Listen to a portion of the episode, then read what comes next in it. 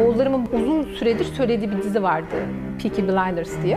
Ama kitap okumak en çok beni rahatlatan şey ve yazmayı çok seviyorum. Üniversitesine gidip gelen bir sürü genç kız var yani. Siz onların neden o imkanlarını ellerinden aldınız? Türkiye aslında benim hayatımda çok rol oynamış bir kurum. Üniversitede benim kaldığım yurt, e, o zaman adı İSEGEV'di.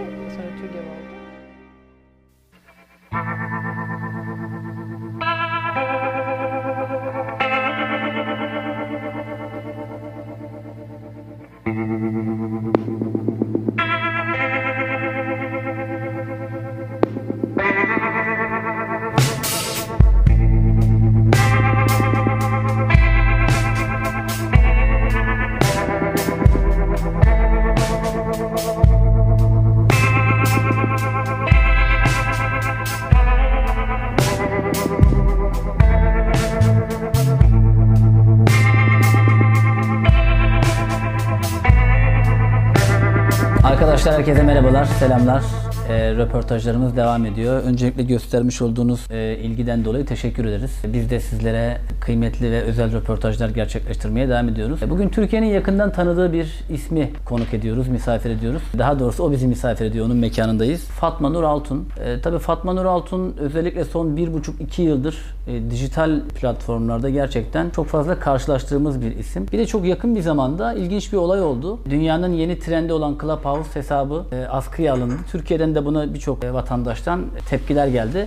Bütün bunları konuşacağız. Dilerseniz sohbetimize başlayalım. Tüm dünyanın yeni tanıştığı bir dijital mecra var Clubhouse e, ve sizin hesabınız askıya alındı. Ne hissettiniz o anda? E, şimdi şöyle Clubhouse hakikaten enteresan bir mecra. Ben de e, ilk zaten zannederim bir, bir buçuk aylık herhalde bir şey var. Önce işte kulaktan e, dolma bilgilerle işte yeni bir mecra var diye direkt hani bu Twitter'ın, Facebook'un falan başladığı zamanlardaki gibi böyle ilk, e, önce onları duymaya başladık. Sonra ben de özellikle girenlerden, takip edenlerden, onların izlenimlerinden yola çıkarak ben de bir hesap açtım doğal Hı-hı. olarak. Ve şey gördüm yani hakikaten orada insanların bir araya geliyor olması, değişik bir sürü fikirden, bir sürü düşünceden, bir sürü background'dan insan bir araya geliyor olması çok e, da hoşuma gitti ve gördüğüm zaman hani ilk böyle başladığım zaman Clubhouse ile ilgili ilk izlenimim Aa, dedim bu çok güzel bir mecra yani hele ki mesela biz Türkler için çok güzel bir mecra biz çünkü hala şifahi kültürün e, izlerini taşıyan ve onu aslında devam ettiren bir toplumuz yani okuyarak ya da işte farklı mecralardansa hala böyle konuşarak anlatarak iletişim kurmayı çok Sesli seviyoruz. iletişim. Sesli iletişimi çok seviyoruz. Sohbet zaten bizim kültürümüzde çok hani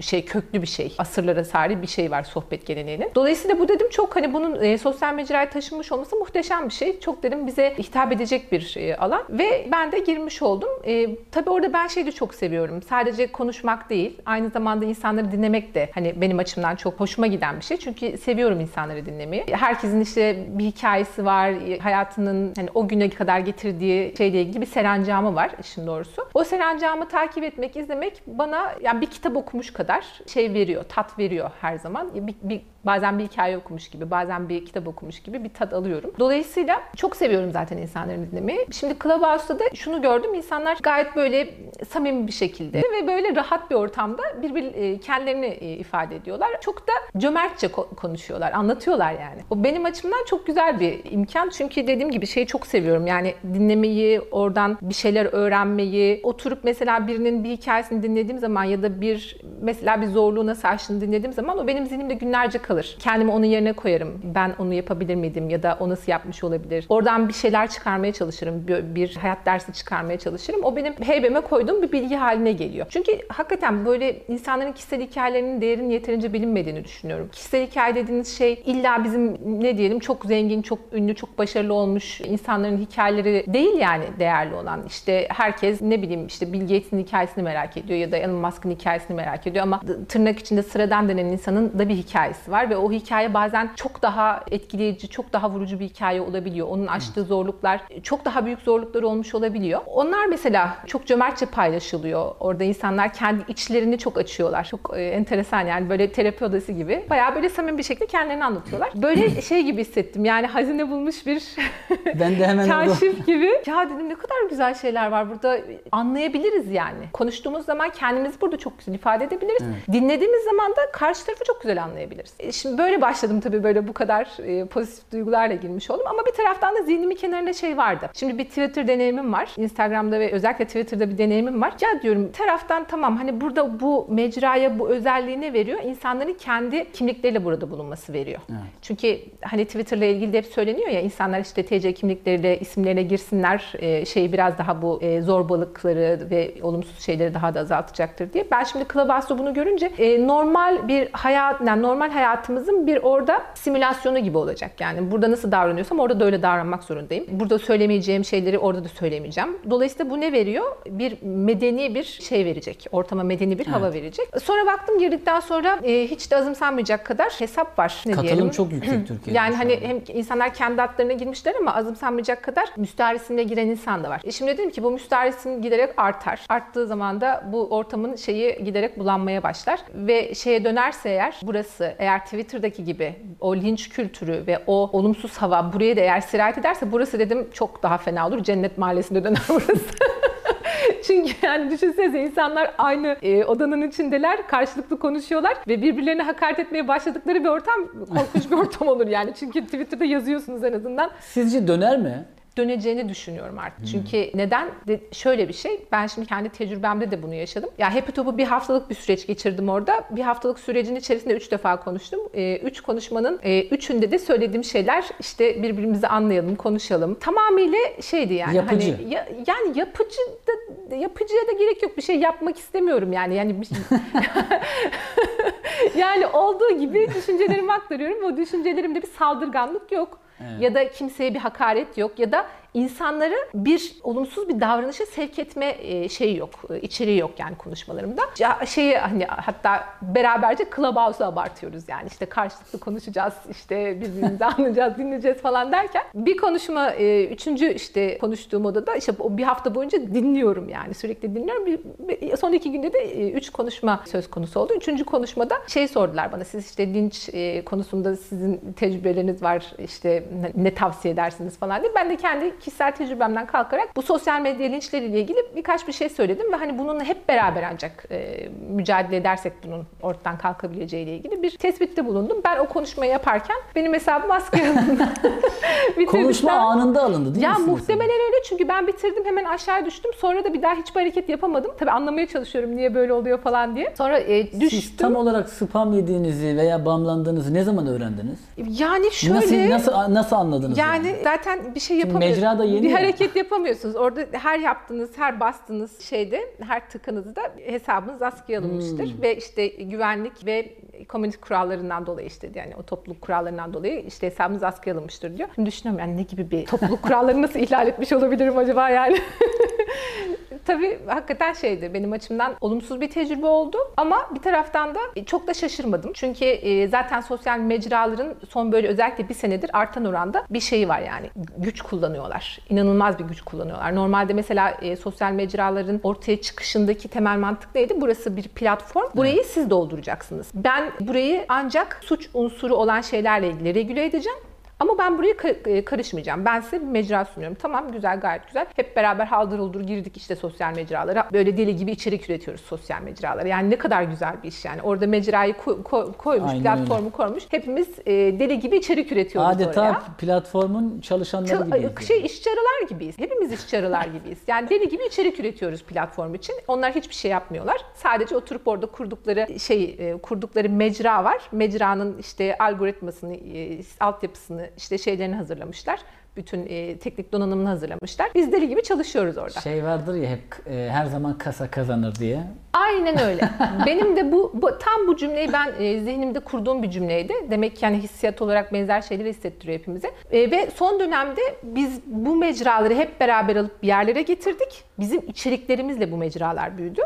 Ve şimdi bu mecralar o kullanıcıların bilgilerini kullanmak, erişmek ve işte bu kadar büyük kitlelere ulaşmakla elde etmiş oldukları gücü topluma bir tansür, toplumun üzerinde bir tahakküm kurma aracı olarak yavaş yavaş geri döndürmeye başladılar. Bu tabii hani şey e, enteresan bir şey. Bu kadar büyük e, bilgiyi, bu kadar büyük datayı ve bu kadar büyük kitleyi ve erişimi bir bir şirkete verirseniz, 3-5 kişinin e, bir masa başında bunlarla ilgili karar vermesine e, izin verirseniz, bunu hiçbir şey regüle etmezse, hiçbir devlet, hiçbir e, yasa bunu regüle etmezse bu işin sonunun buraya geleceğini belki de düşünmedik ama düşünmedik. Hep bu konularda hep hepimiz iyi niyetliyiz. Hani hep iyi olanı ol- Evet. e, düşünüyoruz ve teknolojiye zaten bakarken hep böyle bir şeyimiz var ya hepimiz. Bir teknoloji şey olduğu zaman, yeni bir teknoloji ortaya çıktığı zaman hep böyle en iyimser duygular. Her şey çok güzel olacak, harika olacak diye düşünüyoruz. Ama maalesef çoğunlukla böyle olmuyor. Evet peki şunu soracağım. Şimdi sizin bir spamlanma durumu oldu. Sonrasında buna kamuoyundan da ciddi bir tepki geldi aslında. Ya şöyle oldu. Ben şimdi konuşurken ortamda buna şahit olan insanlar olduğu için şimdi haberdar da oldular Ya ister şimdi istemez. aklıma şu geldi. Görüntün gitti diye bir espri vardı. yani yani hani profil fotoğrafın gitti falan yapıyorlar ya onun gibi birden şimdi insanlar şahit olunca o da bir tepki oluşturdu. Çünkü ne konuştuğumu dinlediler. E, Olayı zaten olayın Evet. birebir şahitleri olan insanlar direkt zaten çok tepki Bir gösterdiler. de şimdi sizi tanıyanlar şunu bilirler yani en azından, en azından ben kendi çevrem için söyleyeyim. Şimdi bir konuşmayı yaptıktan sonra siz mutlaka dinlersiniz. Birden kaybolunca çok olağan dışı bir şey olması yani lazım. ben İlber Ortaylı değilim yani çıkıp konuşmamı yapıp kalkıp gideyim. o, o seviyeye gelemedik daha. Geri dönecek misiniz Clubhouse'a? Ya ben Clubhouse'a döndüm zaten. Kullanıcı adıma bir nokta koymak suretiyle. Geri döndüm ama tabii bilmiyorum yani o da... Konuşmacı olarak katılır mısınız? E, konuşmacı olarak katıldım ve e, bir kere katıldım yine. Orada da işte yine birisi çıkıp söylemediğim bir şeyi bana işte siz şöyle söylüyorsunuz böyle söylüyorsunuz dedim. Bir dakika ya bir dakika yani söylemediğim bir şey de yapıştırmayın üzerime Evet. yani burada insanlar var. Yani böyle düşünüyorum yani gerçekten çok böyle olumlu pozitif yaklaşıyoruz ama sanki böyle oradan hızla çıkacak gibi e, çok yoğun bir hissiyatım Valla var. ben de Hayırlısı olsun Clubhouse'a karşı umutluydum ama birkaç odaya girdim ben de. Baktım hep aynı fikirdeki isimler. Farklı fikir beyan ettiğin zaman sesini kısıyorlar. Evet evet. Konuşma bölümünden alt dinleme bölümünü alıyor. Sen bir dakika falan diyorlar. Garip bir durum yani ilginç bir durum. Şimdi Fatma Nur Hanım siz özellikle bir buçuk yıldır dijital dünyada ki başta Twitter olmak üzere sizinle ilgili bir sürü iddialar ortaya atılıyor. Siz bu e, sizinle ilgili ortaya atılan iddiaların gerçek olmadığını hem yazılı basın hem görsel medyadan hem de dijital mecralarınızdan anlatmanıza rağmen bir şekilde günün sonunda dönüyor dolaşıyor ve bu iddialar tekrar ortaya çıkıyor. E, bu durumdan yoruldunuz mu? Bunu çok merak ediyorum. Yani her şeyin ötesinde işte çeşitli mevkiler, makamlar, işler, güçler, yoğunluklar ama sonuç olarak siz bir annesiniz, bir psikolojiniz var. E, kendi yaşadığınız alanda mutlu etmekle mükellef olduğunuz evlatlarınız var. Bu süreçler sizi zorluyor mu? Yoruldunuz mu? Nedir oradaki durum? Ya şöyle şimdi çok büyük bir haksızlıkla karşı karşıya kalınca insan yani bir kere bu bir şey eleştiri falan da değildi yani bizim başından beri maruz kaldığımız şey doğrudan iftira kampanyası, doğrudan e, itibar suikasti, doğrudan böyle çok dolaysız şekilde bir linç bu yapılan şey. Dolayısıyla onunla bir kere karşı karşıya kaldığınız zaman bu artık yüzleşmeniz gereken bir şey oluyor. Yani orada bir seçim şansınız yok. Sonuçta tek başınıza yaşamıyorsunuz bu dünyada. Ben aman işte e, al- alırım çantamı çeker giderim bu dünyadan herkese küserim giderim diyeceksiniz ama çocuklarınız var, aileniz var, sevdikleriniz var, arkadaşlarınız, eşiniz, dostunuz var. Onları şunu çok ben e, yaşadım yani. Ben konuşmak istemesem bir de çık konuş diye ailemden, çocuklarımdan böyle yoğun bir baskı yani işte anne babamdan, kardeşlerimden, arkadaşlarımdan, bizi seven herkesten çıkıp konuş ya bunu nasıl sana bunu yaparlar? Yani sürekli söyledikleri şey bunu nasıl sana yaparlar yani? Nasıl? Sizin sizden daha çok onların da gücüne gidiyor olabilir Çok yani. gücüne gidiyor insanların. Yani bu aslında çok böyle hakikaten psikolojik harp dedikleri e, şeye ait bir e, saldırı biçimi bu. Tek böyle bir kişiyi hedeflemiyor yani. Onun bütün network'üyle beraber, bütün çevresiyle beraber onu etki altına alan bir şey. Özellikle mesela çocuklarımın bir şekilde bunlara bir şey cevap vermen lazım, bir şey söylemen lazım e, şeylerini falan gördüğümde bir kere şu, çok hızlı bir şekilde şunu anladım. Bu bir kere yüzleşmem gereken bir şey. Yani ben buradan korkayım, kaçayım, çekileyim, aman e, canları cehenneme diyeyim diyebileceğim Yani bir bir şey de bir değil. daha haklısınız ama sonuç olarak. Tabii canım çok böyle sistemli bir şekilde bir ağır bir itibar e, suikasti yapılıyor. Mecburen biz e, onlarla bir e, karşı karşıya gelme durumunda kaldık yani. Hani neyse e, çıkıp e, her şeyi açıklığıyla bütün e, iddialara bir şekilde cevaplar verdik ama ben e, gün sonunda şunu gördüm. Sizin iddiaya cevap vermiş olmasının hiçbir önemi yok. Yani don't feed the troll diye bir kavram öğrendim bu süreçte. Siz mesela insanları ben sosyal medyada hep başından beri bu şekilde e, yer aldım. Yani insanların hiçbir şekilde ne titrlerine, makamlarına, mevkilerine, ne takipçi sayılarına bakmıyorum. Doğrudan insanları muhatap alıyorum. Yani beni muhatap almışsa ben de onu muhatap alıyorum. Orada bir hiyerarşik ilişki kurmayı doğru bulmuyorum. Ama bunun çok naif olduğunu gördüm. Başlangıçta böyle bir ilişki biçimi vardı. Bunu çok naifmiş. Çünkü şunu gördüm. Ben hani şu e, öncül hareket ediyordum. Bu da sonuçta bir organik bir tepki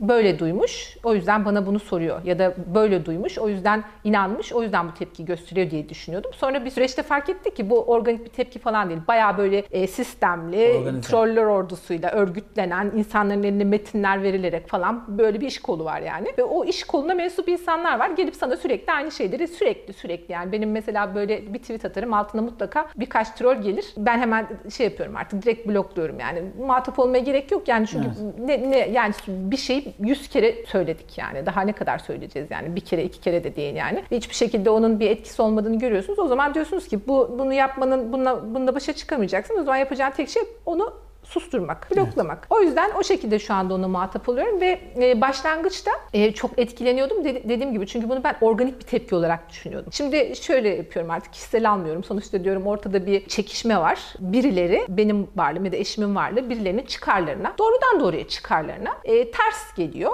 e, tehdit ediyor onların. Sadece varlığımız yani onların çıkarlarını tehdit ediyor. Onlar da çık o çıkarlarını savunmak için e, bugünün aracı neyse e, dün başka bir şekilde saldırırlardı. Bugünün aracı bu. Bununla saldırıyorlar ve ben diyorum bu benim kişiliğimle ya da işte ailemin kim olduğuyla falan e, alakası olan bir şey değil. Doğrudan doğruya olduğumuz yerle ilgili bir şey. E şimdi olduğumuz yeri değiştirmeyeceğimize göre Allah'ın izniyle o zaman kişisel almayarak çok da çok da umursamayarak yolumuza Ya bir devam de şu ediyoruz. çok acı bir şey değil mi? Yani öyle bir dönemdeyiz ki artık kendimizi anlatmak bile bir yorucu bir iş haline geliyor. Anlat yani anlatıyorsun belki anlıyor ama anlamamazlıktan geliyor. Tabii. E, anlamak istemiyor veya tamamen algılarını kapatıyor, seni duymak istemiyor. Çünkü konforlu. En Çünkü konforlu alan. En konforlu şey. Çünkü insanlar gerçekten ya en çok direndikleri şey insanların düşünmek. Ben mesela öğrencilerime de söylediğim bir şeydir. Bir konuyla ilgili çok net bir fikirleri var diyelim ki.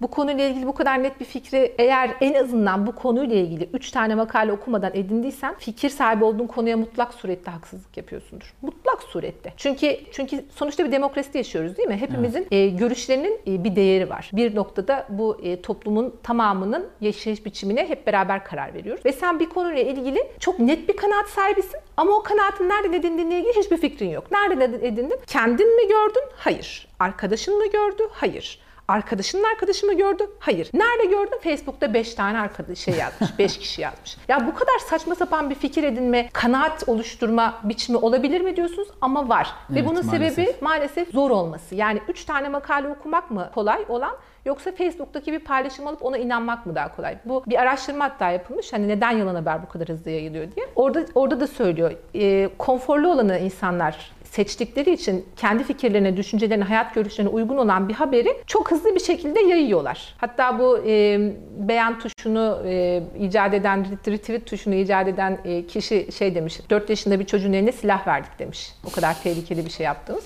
O yüzden yani Çok kolay- doğru bir doğru bir ifadede bulunmuş yani. İnsanlar sadece atılan tweetlerin ilk cümlelerini okuyorlar. Devamını bile okumuyorlar veya atılan işte bir gazetenin Twitter hesabı çok kötü. E, tweet atıyor. içeriğini tıklamayı bile görmüyor. Çok Sadece manşeti alıyor ya da altındaki ilk yoruma bakıyor. Ona göre bilinçaltında bir olgu oluşturuyor. Bu çok gerçekten enteresan yani. Bu sosyal medya falan demişken sizin sosyal medyada e, hemen hemen her sosyal medya kullanıcısının gördüğü bir paylaşımınız vardı. Kedi. Fahrettin Bey'in eve girişi. Ben hatta onu e, birkaç arkadaşıma şey demiştim ya. Ya bu Netflix'te oynatılabilir falan demiştim yani. O an nasıl gelişti? Sizin zannediyorum kedileriniz de var. Kaç Evet. kaç kediniz var? Beş tane var Beş. şu anda Ee, ama galiba bir tane daha kedimiz oldu. Galiba o Onun dışarıdan mı hikayesini de anlatırım. Dün çok so- çok soğukta bir kedi şey yaptık. Yani zaten daha önce yem falan verdiğimiz bir kediydi. Evin önüne geliyordu. Dün onu e, evin önünde dört tane kedi saldırıyordu ona yani küçük bir kedi. Onları kovdum. Sonra işte hemen e, işte öbür tarafa doğru gittiler. Pencereyi açtım. Pencereyi açtım gibi içeri girdi. Aldık onu hemen. Ya, o kadar üşümüş ki böyle şey e, ka- kara falan bulanmış işte bütün tüyleri şey olmuş sırılsıklam olmuş çamura batmış yani onu böyle resmen zorbalığa şey uğramış yani böyle büyük kediler diğerleri onu böyle resmen o kadar çok hırpalamışlar ki onu aldık işte yıkadık e, kediyi yıkadık yani kediler suyu sevmezler ama o kadar kötü bir haldeydi ki E, şu anda evde dün geceden beri böyle şey e, ancak an- ısınabildi ve yerinden hiç kalkmıyor. yerinde. Ama çok yani. büyük bir sevap ya bu yaptığınız. Yani sokak hayvanları özellikle bu dönemlerde gerçekten bizlerin yardımına çok Öyle. ihtiyaçları var. Öyle. Bence kalır o kedi sizde. Kalsın zaten şey mesela çok kızdık o kedilere diğer e, ona saldıran kedilere. Dedim e, oğlum da şey yaptı hani oğlum dedim en azından oraya da mama koy da hani onlar da gene mamalarını yesinler ama Evet. onlara içerisi yok. çok kötü bunda çok kötü. Şimdi Fahrettin Bey tabi görevi icabı eve çok nadir geliyor Evet. diye tahmin ediyorum. Doğru. Her doğru. geliyor bir kedi artmış falan. ya şöyle Fahrettin Bey aramızda herhalde en kedici olan o. Benim mesela kedi kedi tüyüne alerjim var o yüzden ben biraz böyle şey yapmak zorunda kalıyorum. Kontrollü şekilde Mesafeli. sevmek zorunda kalıyorum. Onun öyle bir sıkıntısı olmadığı için o böyle kedilerle çok iç içe olabiliyor. O gün de mesela o e, videoda da şey olmuştu. Ben mesela çok elimde böyle işte hani anne babalar bilir yani kamera, telefon çok e- erişiminizin altında olmasını istersiniz. Çocuklar bir şey yapar, ilginç bir şey yapar böyle onu kayıt altına almak istersiniz. Çünkü ben hani eşim de çok yoğun çalıştığı için hani bir manzarayı, bir görüntüyü gördüğümde çok hoşuma gittiğimde onun da mutlaka görmesini istiyorum. Onu sürekli kayıt e, alırım böyle çocuklarla. Kedilerle de yapıyoruz onu. O gün de işte işten gelirken yukarıdan ben onu görmüştüm. Cimcime de gördü onu. Yani çıldırdı onu görünce. Ka- şey de kapalı. Kapıda hani sineklik var kapalı. Oradan çıkamıyor ama bir taraftan da deli gibi dolaşıyor. Dedim hemen şey yapayım ben bunu kayıt altına alayım. Gelince göstereyim diye. Çok hoşuna gitti zaten eşim de gördüğü zaman. Ondan sonra Ama muhteşem yani tamamen organik bir görüntü Evet yani. ya şey olmadığı için hani dediğiniz gibi organik bir görüntü, o anda yakalanmış Evet. bir görüntü olduğu için de herhalde şeyde çok insanların Zaten da onu çok böyle gitti. şöyle bir şeyi doğallığını kaçırdıktan sonra tekrar yapmak isteseniz bile çok zor Olmaz, oluyor maalesef. olmaz. Ya zaten o kadar çok görüntü var ki bizde. Hani hem çocuklar hem kediler sabah da dün kaç dakika video çekmişimdir bilmiyorum. Kedi kedi yıkama videosu, işte bilmem ne kedi kurut kedi kurutma videosu, bilmem ne bir sürü video. O zaman bu sizin kedi 5 finish mi olacak, devam edecek mi? Valla Zor ben durum. eskiden şey böyle romanlarda vardır ya böyle karakterler, Peyami Safa karakterleri falan vardır. Böyle işte 30 kedili, 30 kedili kadın falan böyle. Bana tuhaf gelirdi nasıl bir insan nasıl 30 tane kedisi nasıl olabilir? Şu anda diyorum ki olur niye olmasın yani sonuçta çok hızlı bir şekilde olur yani. Bir kediyi alıyorsunuz mesela o öbür kedilerimiz de bizim evin önünde doğum yapmış annesi. Ondan sonra küçücüklerdi. Ee, Biz onları böyle soğuktu e, şey havada. Onları aldık e, bakmak için. Onları baktık. Sonra o işte bir tanesi cimcimeydi onların. Cimcimenin de üç tane şu anda yavrusu oldu. İşte böyle şey Hmm. Peki büyüyor, anlaşabiliyorlar mı evin içerisinde? Çok güzel anlaşıyorlar. Herkesin bir köşesi var herhalde. ya şöyle e, zaten tam evin içinde de değiller. Evin içinde ve evin dışında böyle e, şeyleri var. Evin dışında onlara böyle büyük bir kulübe yaptırdık. Orada daha çok e, vakit geçiriyorlar ama evin içine de e, geliyorlar. Böyle şey içeride dışarıda bahçede böyle bir özgür bir şeyleri var. Özgür bir Valla alan. bu yönünüzü ben çok takdir ediyorum. Bu şöyle uzun bir süredir sizinle sosyal medyadan takipleştiğimiz için siz bir müddet böyle kedi falan paylaşmayınca ben diyorum ki ya herhalde yolunda gitmeyen bir şeyler Ya var. şöyle ben aslında çok paylaşmak istiyorum kedi videosu ama böyle bazen paylaştığım şeylerin altına PR yapıyorsunuz kedilerle. Aslında kedi bakmıyor. ya o kadar ya bu kadar kötülük de diyorum iyi bir şey değil. Yani sonuçta mesela o videoyu görüp de kedi bakmaya karar veren bir sürü insan oldu yani benim paylaştığım videoları. Benden kedi isteyen bir sürü insan. Kendi diyorum kedilerimi veremem kusura bakmayın ama yani hani sahiplenmek isteyen, kedi sevgisinin kendisinin içinde olduğunu fark eden de bir sürü insan oldu. Neden paylaşmayalım diyorum. Ama bir taraftan böyle işte sosyal medyanın bu şey bu tarafı hakikaten insanı biraz geri çekiyor. Yani. Yani sosyal medyanın bu tarafı maalesef hep olacak gibi duruyor. Evet. Ve ben burada şöyle bir ifade kullanmak istiyorum. Kötü insanların olduğu yerde iyi insanların sesi daha yüksek çıkmalı. Yani biz bu tarz güzel hareketleri daha çok paylaşmalıyız. Birileri işte bir şey söylüyor diye bunlardan geri durmamalıyız. Çünkü eğer bunu yaparsak onların istediğini vermiş oluruz zaten. Doğru. Ama biraz da sıkabiliriz çünkü mesela anne babalar sürekli çocuklarının videolarını sürekli onlardan bahsedip sürekli onların videolarını paylaşır ya bizim aslında öyle bir de şey var yani öyle bir istek de oluşuyor insanın içinde ama Valla ben biraz kendimizi tutuyoruz. ben Fahrettin Bey'in Instagram hesabında bir e, fotoğrafını görmüştüm bir kediyle. Çok huzurluydu ya. Çok yani. Böyle anları her zaman yakalayamıyorsunuz mesela. Ya bizim kedilerimiz çok çocukların arkadaşları da söylüyorlar. Ee, Ya sizin kedileriniz niye böyle e, hu- bu kadar huzurlular, niye bu kadar mutlular? Bilmiyorum yani sonuçta herhalde diyorum bize ya bize öyle kediler denk geliyor ya da artık bir birbirimize mutluluk veriyoruz herhalde. Bilmiyorum. geçenlerde bir kitap okuyordum. Çok güzel bir ifade var. Diyor ki dünyadaki her şeyi sevgisizlik öldürebilir. Ben inanıyorum buna. Yani yemek yaparken de bir bahçeyi işte çapa yaparken de çocuklarınızla da hayvanlarınızla da hatta evi bile yani. Öyle, öyle. E bence sevgi dünyadaki en en kudretli en büyük şeylerden bir tanesi. Müthiş bir enerji. Şimdi tam onunla bağlantılı başka bir yere geçiyorum. Siz Türkiye Yönetim Kurulu Başkanısınız. Bu kurum tabii çok zor bir kurum. Özellikle Türkiye'deki genç kızlarımızla ilgili çok önemli kurumlardan bir tanesi. Bu kuruma göreve geldiğinizde, masaya oturduğunuzda ya şunları şunları şunları değiştirmeliyiz dediğiniz veya önce şuradan işe başlamalıyız dediğiniz neler vardı? Türkiye aslında benim hayatımda çok rol oynamış bir kurum. Üniversitede benim kaldığım yurt o zaman adı İSEGEV'di. Sonra TÜRGEV oldu. Hani o anlamda bana kucak açmış bir kurum. Ve çok hani özel bir şekilde karşılaştık onunla. İşte bir yıl başka bir yerde kaldım. Çünkü 96 girişliyim ben üniversiteye. O dönemde hakikaten barınma çok ciddi bir sorundu üniversite öğrencileri için. Hele kız çocukları için çok daha az imkan vardı. Yani böyle çok uzun hani Kocaeli'de otur, oturuyor olmamıza rağmen hani uzaktan gelen insanların durumunu daha böyle e, zor olduğunu gördüm o dönemde. Çok sık bir şekilde gelip işte yurt, ev, bir, bir sürü alternatifi değerlendirebilmiş olmamıza rağmen yine de yani okul başladığında bir hafta olmuştu. Yine hala daha tam içmesinden bir yer bulamamıştım. Bir evde kalmak durumunda kaldım ama çok hani Bir de tabii bu aile için de çok önemli bir problem. Anne çok baba. büyük bir problem. Yani anne baba kız çocuğunu işte büyük şehirde bir yere gönderecek ama göz arkada kal- kalmasın istiyor. Şimdi hani anne baba olunca anlıyorsunuz yani hani yani okul açıldı ben bir hafta geçti hala tam yer bulamadım. Neyse bir yere artık e, çok da istemeyerek e, gittim ama o seneyi e, zor geçirdim. Yani kalabalık bir evde işte e, bir sürü imkansızın olduğu bir yerde E, çok da isteyerek kalmamıştım ve hatta şeydir o dönemde benim bavulum hep hazır vaziyette dolabımda duruyordu. Hiç yerleşmedim. Yani düşünün okula başlıyorsunuz. Bavulunuz hep e, şeyde duruyor. Dolabın içinde hiçbir şey Her yerleşmeden.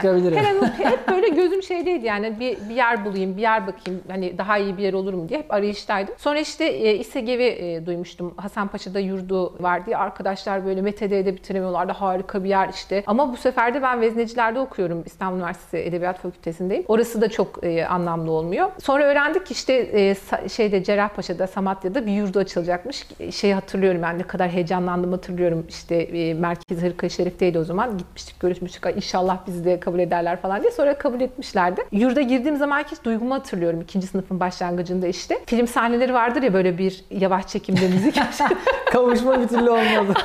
Aynen öyle yani. Hani o kadar güzel imkanlar hazırlanmış ki öğrencilere. Kütüphanesi, etüt salonu, işte çok güzel yemekhanesi, odaları her şey böyle en e, güzel şekilde dizayn edilmiş. Oh çok şükür demiştim. Yani nihayet rahat bir ortamda şey yapabileceğiz, okuyabileceğiz inşallah diye düşünmüştüm. Ve o dönemde işte bunların e, aslında başlatıcı, başlatıcısı da Sayın Cumhurbaşkanımız. İSEGEV'in e, kurucusudur aynı zamanda. Onun başlattığı bir şey. Kaç yılında? 96 yılı mıydı? 90, 96 yılı evet. 96 yılı TÜRGEV'in kuruluş tarihi. Benim TÜRGEV adım atmam 97 senesi. Çünkü o 96'da kuruldu. Ben o zaman bir sene başka bir Aslında yerde siz kaldım. tam bir Türk evlisiniz yani. Evet, Sürecin öyle. en başından bu ben yana hani neredeyse. şeyi bilen bir insan olarak e, hani TÜRGEV'in kapattığı boşluk ne onu yaşayarak öğrenmiş bir insanım. Yani duyarak, okuyarak falan değil. Sonra e, doktorumu yaparken de işte e, özellikle kız çocuklarının eğitimi e, benim açımdan önemli bir konuydu. Türkiye'de baktım hani kız çocuklarının eğitimine e, yönelen hangi e, yapılar var? Bir tanesi TÜRGEV. E, o yüzden TÜRGEV'i de çalışmak istedim doktoramda ve hani doktoramı da TÜRGEV üzerine yaptım. Ve sonra doktoram bitince buraya başkan olmak nasip oldu. Geldiğimde zaten buraya her şeyini biliyordum TÜRGEV'in. Evet. Hani aktüel e, bütün e, varsa bir aksayan bir yer varsa onu zaten görmüştüm. İşlerin nasıl yapıldığını biliyordum. Hangi alanları güçlü onu biliyordum. Ve benim açımdan çok kolay bir e, geçiş süreci oldu. Yani Aslında- öğrenme öğrenme süreci çok şöyle diyebilir miyiz? Bazı yerlere atanan isimler zaman zaman tedbirli kıyafetle denetim yapıyorlar ya. Siz zaten sürecin en başından Önden- tedbirli ben kıyafetle. önden yapmıştım zaten. Evet. Öyle olmuş oldu nasip e, kısmet. O yüzden şeyleri biliyordum yani hani nerelere daha çok yoğunlaşmamız gerektiğini biliyordum. E, o anlamda işte e, bence en çok TÜRGEV'in yapması gereken şey yaptığı hizmetin daha çok yaygınlaştırılmasıydı. Tüm Türkiye satına yayılmasıydı. Şimdi zaten bizim yaptığımız çalışmada bu. Çünkü dediğim gibi orada çok değerli bir iş var. Evet. Ne kadar çok insana bu iş e, ulaşabilirse o kadar çok faydası olacağını düşündüğümüz için bütün şu anda emeğimizi, e, mesaimizi buraya harcıyoruz. Türgev'in algısıyla ilgili bir dönem böyle itibarsızlaştırmakla ilgili ciddi bir gayret vardı. Bir, Evet. bir bölüm tarafından. Adeta böyle Türgev deyin denildiğinde böyle insanların yan, yan, yan yana gelmesinler diye böyle bir çalışma vardı yani işin Türkçesi. Son iki yıl içerisinde biz bunun ciddi manada kırıldığını görüyoruz. Bunun sebebi şu olabilir mi? Bir dönem Türgev farklı bir iletişim politikası izliyordu. Son dönemlerde örneğin İstanbul Büyükşehir Belediyesi ile ilgili bu seçim dönemlerinde falan farklı farklı iddialar ortaya atılmıştı. İşte şu kadar şu olmuş, bu kadar bu olmuş falan diye. Ben hatırlıyorum, yanlış mı hatırlıyorum? Siz de e, ya eğer böyle bir şey varsa lütfen bunu açıklayın. Evet, evet, Bize evet. nereden ne verdiyseniz bunu gösterin gibi. E, yani karşı bir iletişim sağlıyorsunuz şu anda. Doğru. Bunun faydalarını görüyor musunuz? Ya şöyle öncesinde Türkiye bu iletişimi neden böyle bir iletişim e, yöntemi tercih etmedi? E, Çünkü hani bunların doğrudan itibar suikastı, doğrudan iftira, doğrudan büyük yalanlar olduğunu düşündüğü için insanlar bunları çok fazla itibar etmiyorduk aslında. Hiçbirimiz itibar etmiyorduk. Çünkü niye? Yani sonuçta su akar, kum kalır. E, Bunlar gelip geçici şeyler ve çoğunlukla zaten politik iklimle alakalı şeyler olduğu bilindiği için insanlar yani bizim gibi düşünen insanların birçoğunda bu anlayış var zaten. Biz böyle başımızı önümüze eğip işimizi yapmaya odaklanmak istiyoruz. Ne kadar çok böyle hani o e, dışarıda bizi ondan alıkoyacak şey varsa onlara kulağımızı gözümüzü kapatıp işimizi yapmaya odaklanıyoruz. Ama bir noktada biz şeyi fark ettik. Yani evet sonuçta su gidiyor kum kalıyor ama giderek de böyle iletişim mecraları çeşitlenmeye, değişmeye, dijital iletişim dediğimiz şey herkesin hayatına girmeye başladı ve bir iddia ortaya atıldığı zaman artık bir gazete sayfasında kalmıyor. Bir e, haber bülteninde kalmıyor. Herkesin cep telefonlarına kadar giriyor. O zaman biz dedik ki ya bunu bu şekilde artık e, bunun da miadı doldu ve biz farklı bir e, yöntem tercih etmeliyiz ve doğrudan doğruya karşı karşıya gelmeliyiz. Benim şimdi kendi kişisel tecrübemde de aynı şey yaşadığım için hani kuruma da mesela bu anlamda bir şey uygulamamız be- beraber oldu aslında bunu e, bu tecrübeyi yaşamamız. Çünkü bir şekilde ona cevap vermediğiniz zaman siz bu sefer cevap vermemiş oluyorsunuz. Bu sefer ha cevap veremedi oluyor. Halbuki ben bunu ciddiye bile almadım. Bunu bu konuşulmaya bile değer bulmadım diyorsunuz. O bak ciddiye bu sefer üzerinize yapışıyor. Biz dedik ki biz artık bunu yapmayalım. Bunu bayağı işlerimizden bir iş olarak görelim. Çünkü yaptığımız işe leke sürmeye çalışıyorlar. Hadi bizim kişiliklerimiz, şeylerimiz tamam hadi onu yapıyorsunuz anladık da ya insanlara hayır üreten, insanlara barınma hizmeti sağlayan yani Anadolu'dan şuradan buradan bir sürü genç kız anneleri babaları bize diyorlar ki Türgev olmasaydı ben bu çocuğu göndermeyecektim diyor. Ya siz bu hizmete niye bulaşıyorsunuz? Bunu niye yok etmeye çalışıyorsunuz? Herkes faydalanıyor. Türgev'in mesela e, öyle bir şey de yok. Çeşitlilikle ilgili bir e, sıkıntısı da yok. Her kesimden biz genç kızlarımızı, yurtlarımızı alıyoruz. Burada önemli olan e, ihtiyaç sahibi olması. E, böyle bir hizmet var yani sen de yarın öbür gün bundan istifade edebilirsin. Niye buna saldırıyorsun? Ama baktık ki bu e, işimize saldırılıyor. Yani bu kadar kıymetli bir hizmet var. Bu kadar gerçekten genç kızların hayatına dokunan ve değiştiren aynı zamanda. Bir hizmete bir ket vurabilir yani bu yaptıkları iş. O zaman dedik ki biz bu işi tıpkı yaptığımız diğer işler gibi önemli bir iş olarak göreceğiz ve bunu yapmalarına artık müsaade etmeyeceğiz. Ve biz böyle bir proaktif bir e, yöntem e, takip etmeye başladık ve ilk mesela İstanbul Büyükşehir Belediyesi'nin iddialarına doğrudan cevap verdik. Yani birçok gazeteci mesela bana işte e, açıklamalar olmuştu mesela 5 tane yurt yapılmış işte bilmem kaç milyon lira harcanmış falan. Bana arıyorlar gazeteciler diyorlar ki Fatma Nur Hanım yurtlar nerede? Bilmiyorum diyorum gazeteci olan sizsiniz gidip bulup bize de söylerseniz ha, bize de söylerseniz biz de yurtlarımızı bilelim yani varsa öyle bir e, şeyimiz öyle bir mülkümüz biz de bilelim ve dedik ki biz bunu önce Büyükşehir Belediyesi'ne soralım. Yurtlarımızı bize gösterin. Yani madem var diyorsunuz, kamuoyuna bunu şey yapıyor. Yazı yazdık. Bize yok işte genel müdürünüzün işte bilmem nesi eksik, adresiniz bilmem ne yanlış diye geri gönderdiler. Biz bir daha yazdık gönderdik. Bize e, daha önce e, Büyükşehir Beledi- Belediyesi protokol yapıp kiral- kiraladığımız e, bazı şeyler vardı, yurtlar vardı. Onların isimlerini gönderdi. Hayır dedik. Biz onlardan bahsetmiyoruz. Bize inşaat yapıyormuşsunuz. Yeni yurtlar varmış. Onları öğrenmek Bizim istiyoruz yurtlarımızı diye. verin Bizim kardeşim. yurtlarımızı gösterin bize yurtlarımız nerede? Ve bize böyle yine çok beylik, e, hiçbir şey ifade etmeyen e, biz size daha önce cevap verdik zaten diye yani böyle Ama çok, büyük bir saçma. algıyı yıktınız onu söyleyeyim. yani dışarıdan bir göz göz olarak söylüyorum. İnsanların büyük bir bölümü artık yani bu seçim döneminde malzeme yapılan, ifade edilen, özellikle e, töhmet altında bırakılan vakıfların ki başta Türgev olmak üzere. Bir de Türgev gerçekten çok e, şey ya her gelen geçen Türgev üzerinden şey. Bir sürü STK var kardeşim yani. Öyle öyle. Ya şey gibi olmuş artık yani Türgev'e vurmak sanki böyle bir e, rating şey gibi olmuş. Evet, rating aynen. getirecek bir iş gibi Türgev'e olmuş. vurunca 100 bonus puan geliyor falan. Ya evet yani hani ben de hep şunu söylüyorum. Ya yazık günah yani nereye vurduğuna bakar insan önce. Yani orada barınan, e, üniversitesine gidip gelen bir sürü genç kız var yani. Siz onların neden o imkanlarını ellerinden almaya Ya ben mesela şunu çok arzu ediyorum Fatma Nur Hanım. Ee, çok muhalif kanattan bir isim gelse mesela size dese ki ya Fatma Nur Hanım ben sizin bir yurdunuza gitmek istiyorum. Biz onu yapacaktık. Ee, pandemi girdi. Hatta e, birçok şey konuştuğumuz, anlaştığımız birçok gazeteci var. E, hatta onlara ben şey sözü falan verdim. İşte Mardin'e gideceğiz. İşte e, özellikle Şırnak yurdumuzu görmelerini çok istiyordum o dönemde. Ben de çok arzu ederim valla. İnşallah bunu yapacağız inşallah. Biz de kamera Ee, arkasını çekeriz. Eyvallah. İnşallah bunu yapacağız ama pandemi maalesef bu, bu e, planımızı Yani böyle gitseler, görseler Evet. inanın ben ön yargılarının kırılacağını düşünüyorum. Çünkü mesela orada siyasi tercihine göre de, giyim kuşam tercihine göre de birçok farklı mozaikten arkadaşımız var. Dolayısıyla ben birçok algının kırılacağını düşünüyorum. İnşallah, Çok da onu da- isabetli onu bir da karar almışsınız yani. Peki sizi ne yapmak mutlu eder? Bu kadar yoğunluk, Türgev, diğer sosyal projeler, bir taraftan dijital mecralar, yürüttüğünüz kampanyalar ama bir yandan da öteki Fatma Nur Altun'un hayatı var. E orada ne yaparak mutlu oluyorsunuz?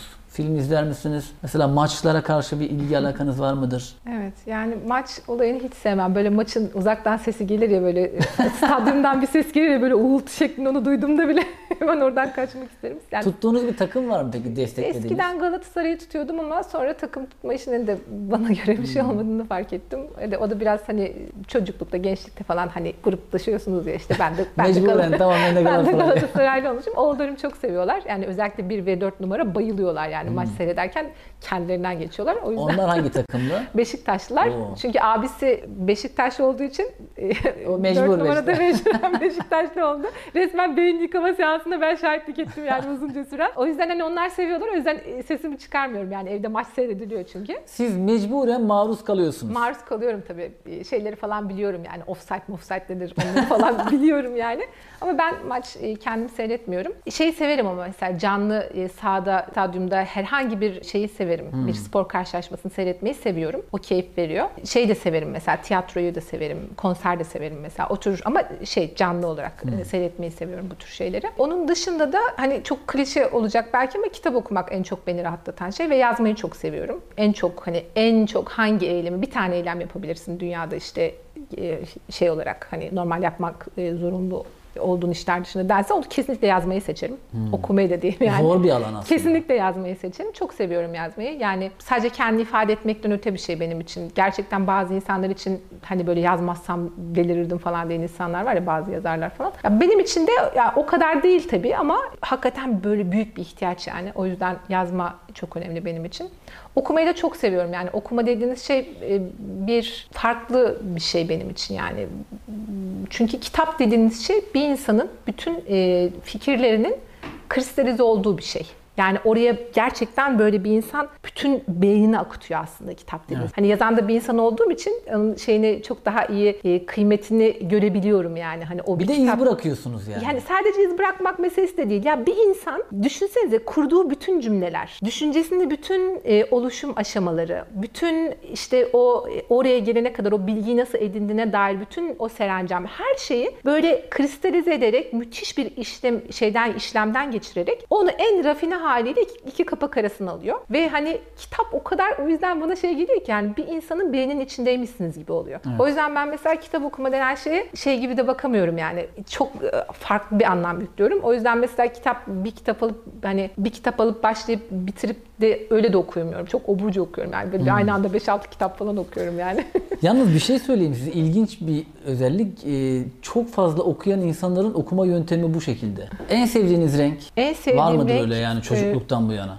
e, turkuazı çok seviyorum. Bir de yakut rengini çok seviyorum. Film e, veya dizi desek, e, tabii Türkiye'de Netflix mesela çok takip edilen içerikler üretmeye başladı. Sizin var mıdır böyle herkesin ortak izlediği dizilerden takip ettiğiniz? Var var. Ben de izledim bazı dizileri. Yani benim evde böyle genç çocuklar olunca evde e, şey takip edebiliyorsunuz. Yakından takip edebiliyorsunuz. Bana mesela yakın zamanda oğullarımın uzun süredir söylediği bir dizi vardı. E, Peaky Blinders diye. Çok uzun süredir ya izle anne çok güzel dizi falan. Ya bırak ya falan falan. Sürekli böyle bırak ya falan yaptığım bir şeydi. Sonra yakın zamanda işte bu sokağa çıkma kısıtlamalarının olduğu bir dönemde ben dedim bunu bir izleyeyim. İlk e, dizi, şeyi e, açtım birinci bölümü açtım. Aa dedim ne kadar güzel bir diziymiş. Bunu dedim ben derste gösteririm. Tam böyle sanayi devriminin başlangıcındaki şeyi çok dedim e, yani böyle birkaç dakikalık bir sahneyle e, şeyi gösterebileceğimiz bir anlatım, e, bir kurgu yapıldığını gördüm. Çok hoşuma gitti. Öyle takip ettim ve bitirdim o diziyi. Ama anladığım kadarıyla siz bu dizi falan tamam mı? Yazma konusuyla ilgili daha heyecanlanıyorsunuz anlatırken. Evet, o benim için çok çok anlamlı bir şey. Yani çok farklı bir şey. Ve ben şu anda mesela istediğim kadar daha yazamadım. Çok yoğun çalışıyor olmanın işte sonuçta dört tane çocuk var. Her birisinin sizin çok yoğun şeyinize ihtiyacı var. Yoğun ilginize, alakanıza ihtiyacı var. Ben hayatımda böyle bir e, kompar, kompartımanlaştırma yaptım. Yani yazılar işte böyle Ursula Le Guin gibi işte 40 yaşından sonra falan e, kitaplar falan ondan sonra çıkacak. Hani 40'lı yaşlardan sonra çıkacaktır muhtemelen. Çünkü niye? Çocuklarımız var. Onların yoğun ilgiye ihtiyacı var ve ben akademik olarak da yazan bir insan olduğum için şeyi biliyorum yani yazı dediğiniz şey çok kıskanç bir şey ve inanılmaz ilgi Evet. ilgi manyağı bir şey yani. yani onu orada bırakırsanız eğer o kesinlikle e, şey çıkmıyor, yazı çıkmıyor ya da ya- yazacağınız e, şey neyse onu çıkaramıyorsunuz. Oradaki o anda kurduğunuz bağlantı neyse onu olduğu gibi aktarabilmeniz için dış dünyadan tamamen kopmuş olmanız gerekiyor.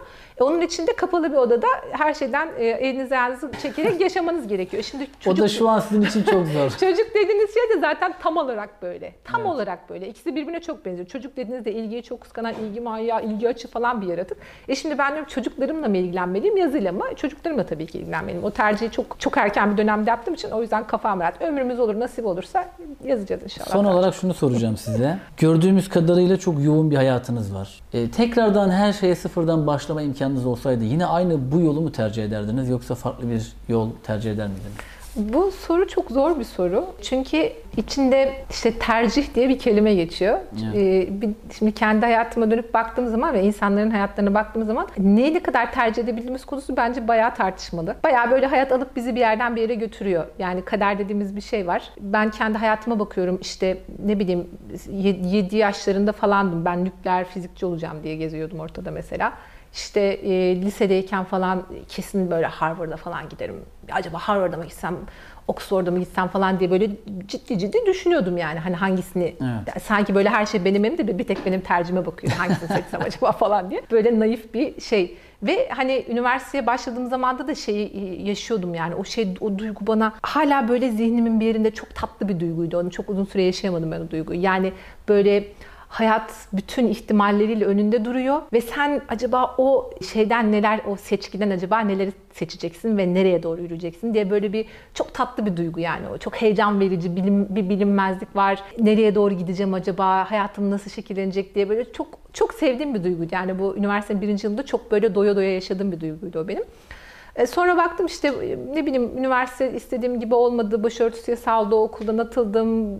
Başka şeyler oldu. Evlendim, yurt dışına gittim, çocuklarım oldu. Bir baktım yani orada hayatın üzerinde bir kontrolün falan yok. Yani öyle kontrol dediğimiz şey tamamen bir illüzyondan ibaret. Yol yol yürümeyi öğretmiş aslında. Yani işte siz e, orada hani mesela dediniz ya başarılı olmak. Başarılı olmak gibi de mesela bir gayem yok. Ben e, üzerime düşeni yapmaya çalışıyorum. Doğru olan, iyi olan, yapılması gereken ve gücüm nereye kadar yetiyorsa onu yapmaya çalışıyorum. Onu bir şekilde o iyi bir yere gidiyorsa o beni mutlu ediyor. İyi bir yere gitmiyorsa da onun da mesela bir imtihan olduğunu düşünüyorum. Oradan mutlaka öğrenmem gereken bir şeyler olduğunu düşünüyorum. Çünkü başarıyı da tatmamız gerekiyor. Başarısızlığı da tatmamız gerekiyor. Bazen e, sevdiklerimizle imtihan olabiliyoruz. Bazen sevmediklerimizle imtihan olabiliyoruz. Yani çok hayat çok enteresan bir şey. Böyle hayata biraz böyle alg- algıçlarımızı açıp da bakarsak yakalayacağımız çok fazla şey var. Çok e, bizi yetiştiren, zihnimizi, ufkumuzu, ruhumuzu açan, genişleten bir tarafı var hayatın. Yani biz de böyle onu çok fazla karıştırıp kontrol kurmaya çalıştıkça işler sanki daha çok karışıyor gibi. Biraz böyle suyun üzerine yatar gibi yani. Fazla tepinmeden suyun üzerine yattığımızda nasıl batmıyorsak, yüzüyorsak Hayata da sanki biraz öyle bakmak daha iyi gibi. Ee, O zaman biz şu an bence hayattan yani geldiğimiz noktadan Memnunum. memnunuz. Memnunum. Yani çok şükür. Yani e, ben elimden geleni yaptığımı düşünüyorum. Çok şükür hani bu da bir benim açımdan bir rahatlık. Önüme gelen işleri yaptığımı düşünüyorum. E, sorumluluktan kaçmadığımı düşünüyorum. E, yapılması gerekenin en doğrusu nedir diye çok araştırdığımı ve doğru olanı seçmeye çalıştığımı düşünüyorum. Ve e, yani iyi olanı yapmak istediğimi, e, ona gayret ettiğimi düşünüyorum. Gücümün yetmediği, yanlış yaptığım yerlerde insanlığımla alakalı, e, aciziyetimizle alakalı. Onu da Allah'a havale ederek hayatımı yaşıyorum. E, tabii çok yoğun bir mesainiz var. Biz zaman zaman tabii insanları böyle e, iç dünyasına girdiğimizde ne kadar bir meşguliyet içerisinde olduğunu daha iyi anlıyoruz. Ben tabii sizin yoğunluğunuzu görünce şey dedim ya keşke biz röportaj teklifinde bulunmasaydık yani. Gerçekten değerliydi benim için bu röportaj. Ben de çok E, keyif aldım. Kabul ettiğiniz için çok teşekkür ederim. Keyifli bir röportaj oldu. Sağ olun. Arkadaşlar önümüzdeki hafta yeni bir röportajla karşınızda olacağız. Artık yorum yapmayı, paylaşmayı ve arkadaşlarınıza göndermeyi unutmazsınız herhalde. Hoşçakalın.